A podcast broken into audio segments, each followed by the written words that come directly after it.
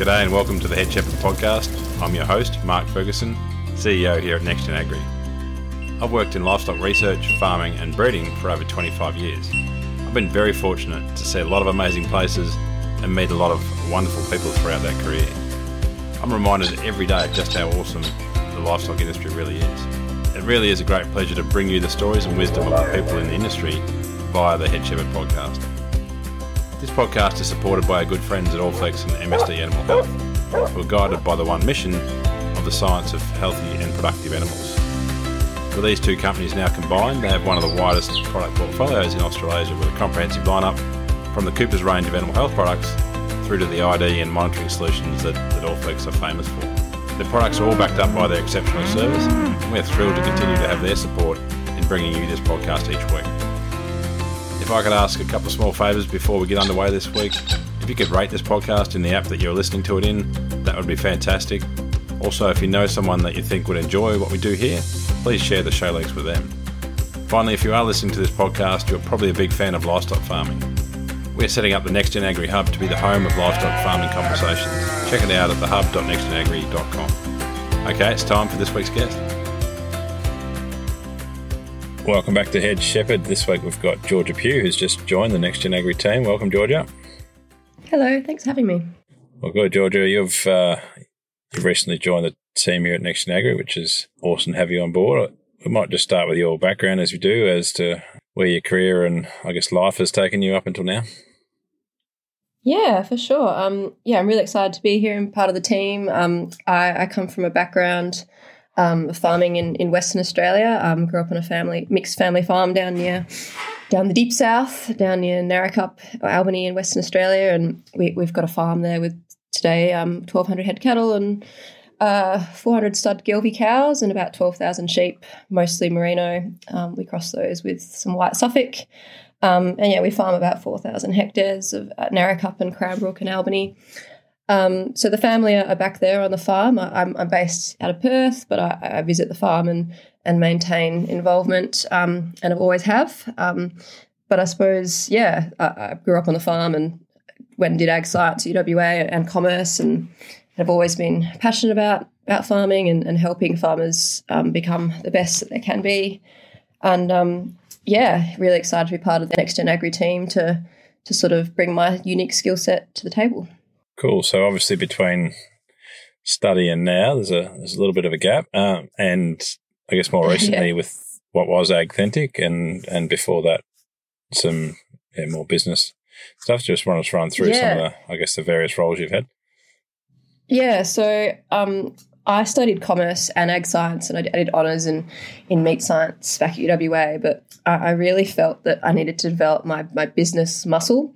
Um, felt like my ag muscle has always been really strong and, and always been something that I can fall back on, and, and, it is my passion. But I wanted to really work on my my business muscle when I graduated out of uni, and I, I went and did a graduate role at PricewaterhouseCoopers, and, and really sort of dug into the advisory kind of business world there um, with a particular focus on research and development consulting.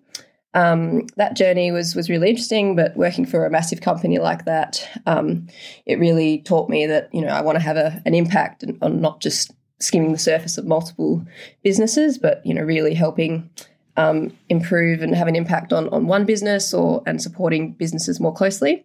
Um, so I moved into to sort of a food and agri sort of big food company um, in a commercial sort of analytical role um, where I could really hone my my sort of business skills and budgeting and finance were, were my main kind of focus in maximizing the the operational efficiency of that company and doing that in both Perth and in Melbourne um, for for a period of time. And and after that period I, I really felt that I'd built my business muscle up and wanted to to go back to my passion and apply those skills, which is when I, I joined the Agthentic team, which was was a really um, great period, and, and I learned a lot about the cutting edge of sort of ag tech and environment and the environment and innovation in agriculture. So learning a lot about you know what are the new trends, what are what are startups, and what, what do they mean to agriculture, and and and how can we as farmers get more involved in, in technology and innovation to, to improve and, and, and become more efficient. Um, and through that time there, yeah, I really felt that I did enjoy working and learning about that space, but I wanted to apply those skills not just to the corporate sort of ag, um, startup world, but to actual farmers and wanted to go back to, to my roots and, and help farmers on a day to day basis, which is which is why I've since joined the team at, at NextGen Agri because yeah, my passion is helping individual farmers and bringing those business skills and my learnings about the, the sort of ag tech kind of startup realm to to the table. Yeah, cool, man. Definitely uh, loving having you on board. I guess for those, I guess some of our listeners out there uh, will be in your in your shoes as you were as a grad. Uh, I guess any advice as to sort of how you've run your career and anything you would do differently, or is it it all gone to plan?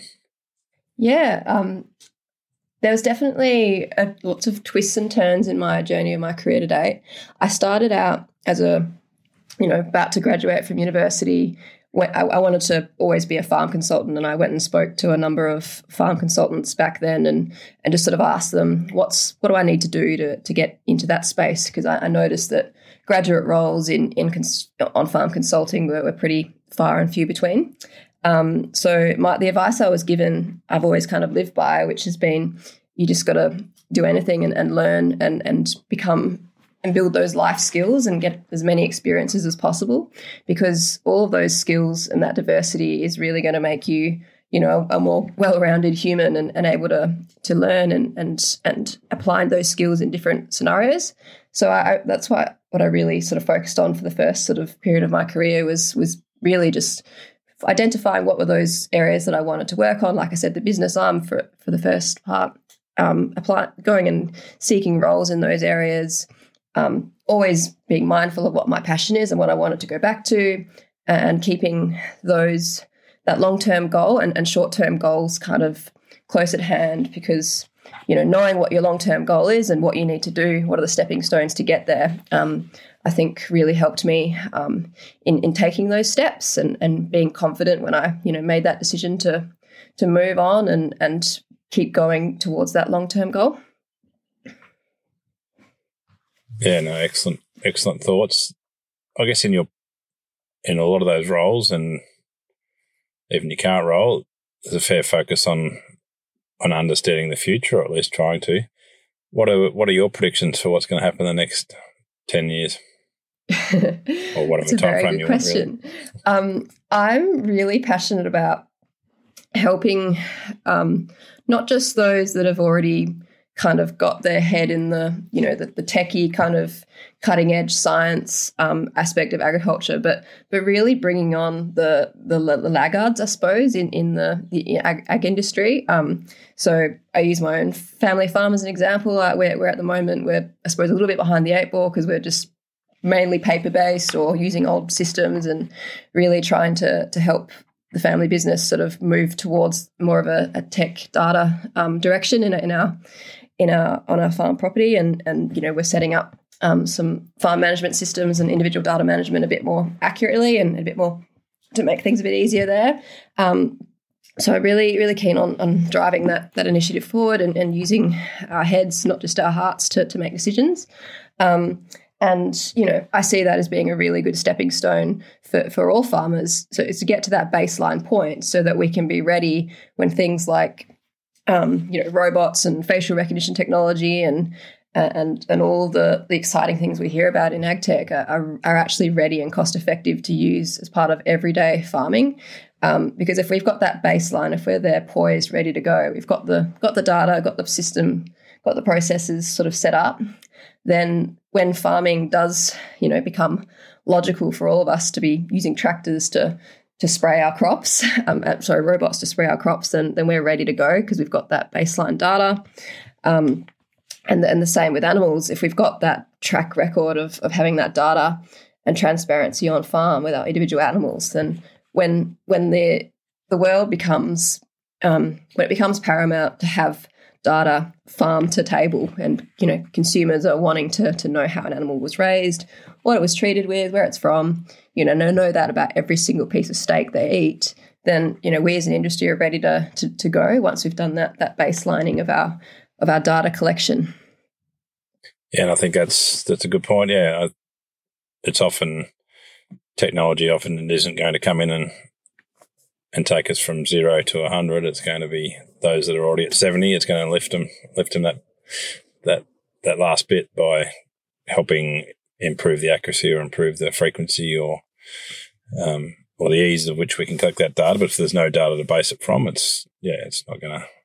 Those aren't the farms where technology will go to first, and we're sort of seeing that ourselves with GeneSmith. A lot of the people we're looking to partner with in our in our facial recognition technology, those that already got EID or already might be collecting some information, so that we're not going from from base level. We're actually, and and I guess that's what's happened across time in agriculture. People that are, are out in front uh, stay out in front because they're always grabbing the next technology and, and moving forward with it.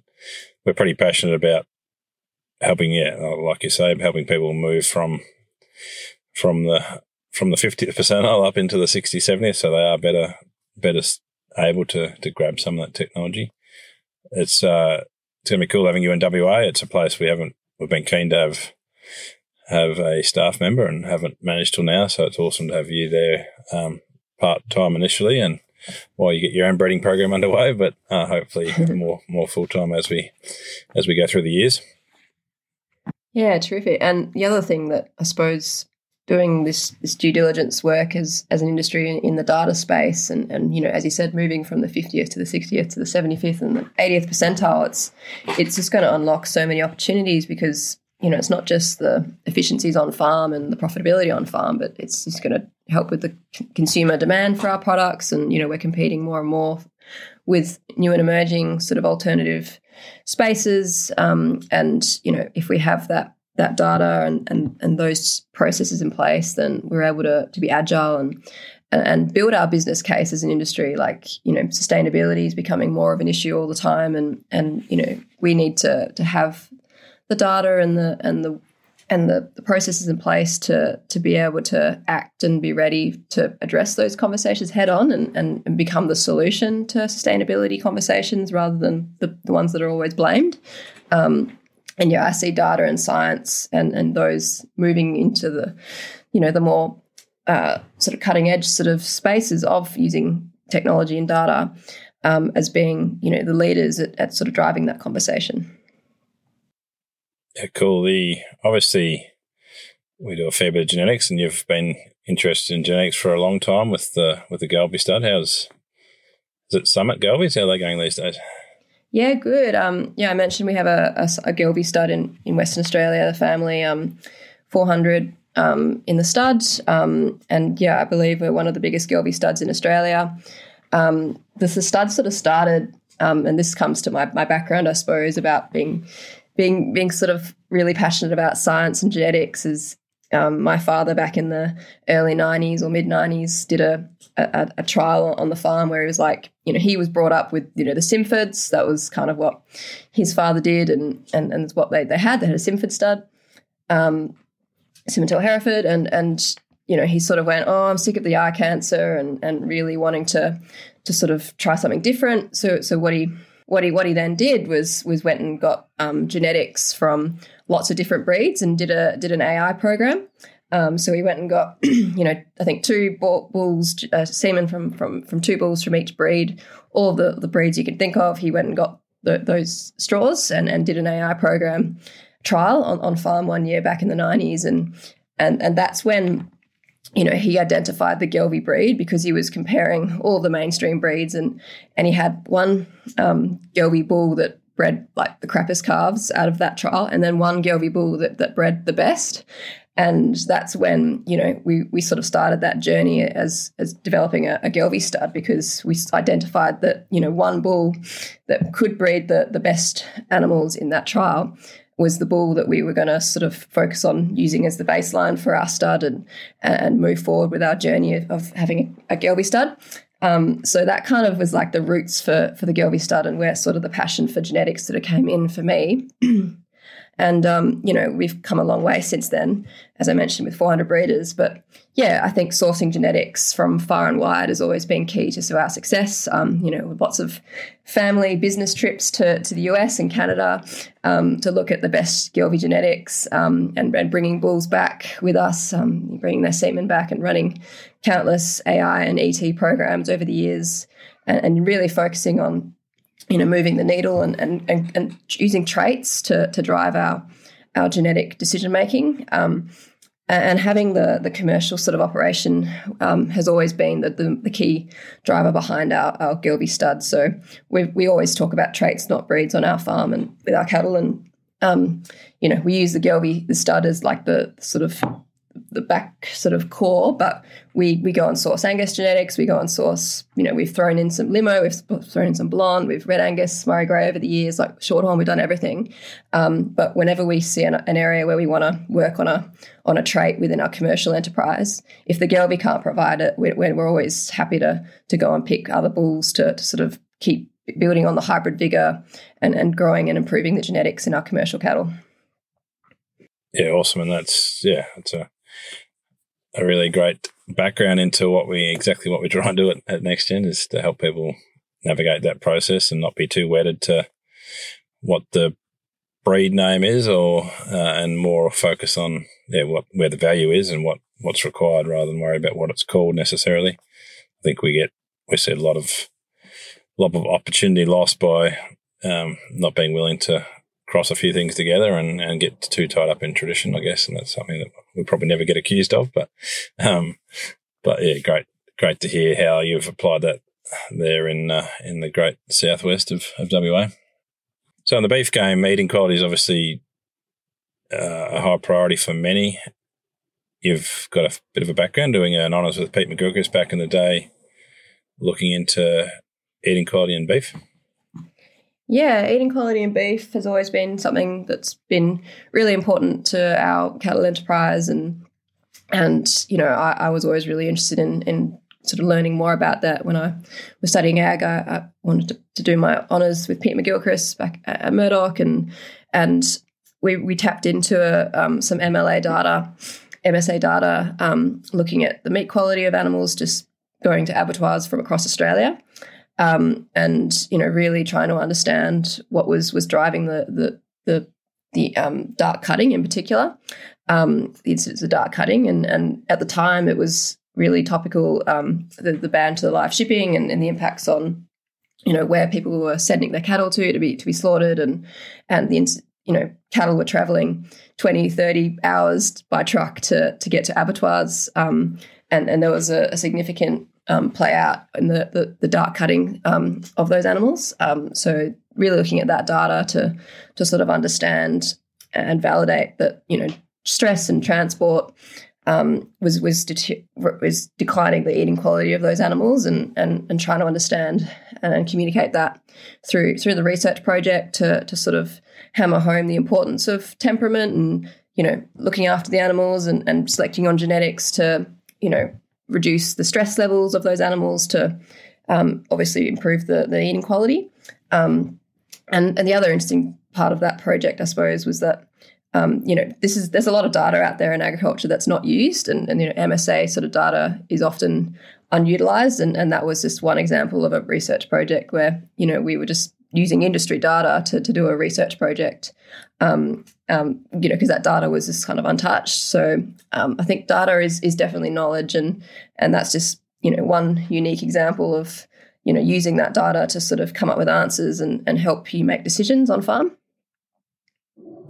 Yeah, exactly, and I guess that sort of brings us really to your current role, which is probably a bit hard to define right now, which because we all do a range of things. But I guess we're looking forward to using your skill set to to bring a bit of rigor around some of our business processes, but also around business process of, of our clients and and I guess getting into the physical benchmarking of what's going on, using that data to inform future decisions across our, our client set. So we're really looking forward to having you in that space as once you get a few other things under control that we've that we've thrown you. But um, yeah, I think it's it's awesome to have your skill set in in the company and and great to have someone with such I guess knowledge of WA and and being as well as nationally. Um, but yeah, great to have you over there, and we're really looking forward to to uh, seeing where we can go with with you on board. Terrific. Yeah, I'm super excited and look forward to to meeting more people in the network and, and working with, with some of you going forward. So thanks a lot. Cheers. Thanks, Georgia. Thanks for listening to the Head Shepherd podcast. If you enjoy listening in each week, please take a moment to subscribe or even give us a review. That'd be fantastic. And if you do get a moment to share it with your networks, we'd also love that so that we can share these great stories with more people. Thanks again to our friends at Allflex for sponsoring this episode. Allflex are wonderful supporters of the Australian and New Zealand livestock industries. Combined now with MSD Animal Health, they offer one of New Zealand and Australia's largest livestock product portfolios, focused on animal health and management, all backed up by that exceptional service. We really do enjoy our long term association with Allflex and thank them very much for, for again supporting us with bringing this podcast to you.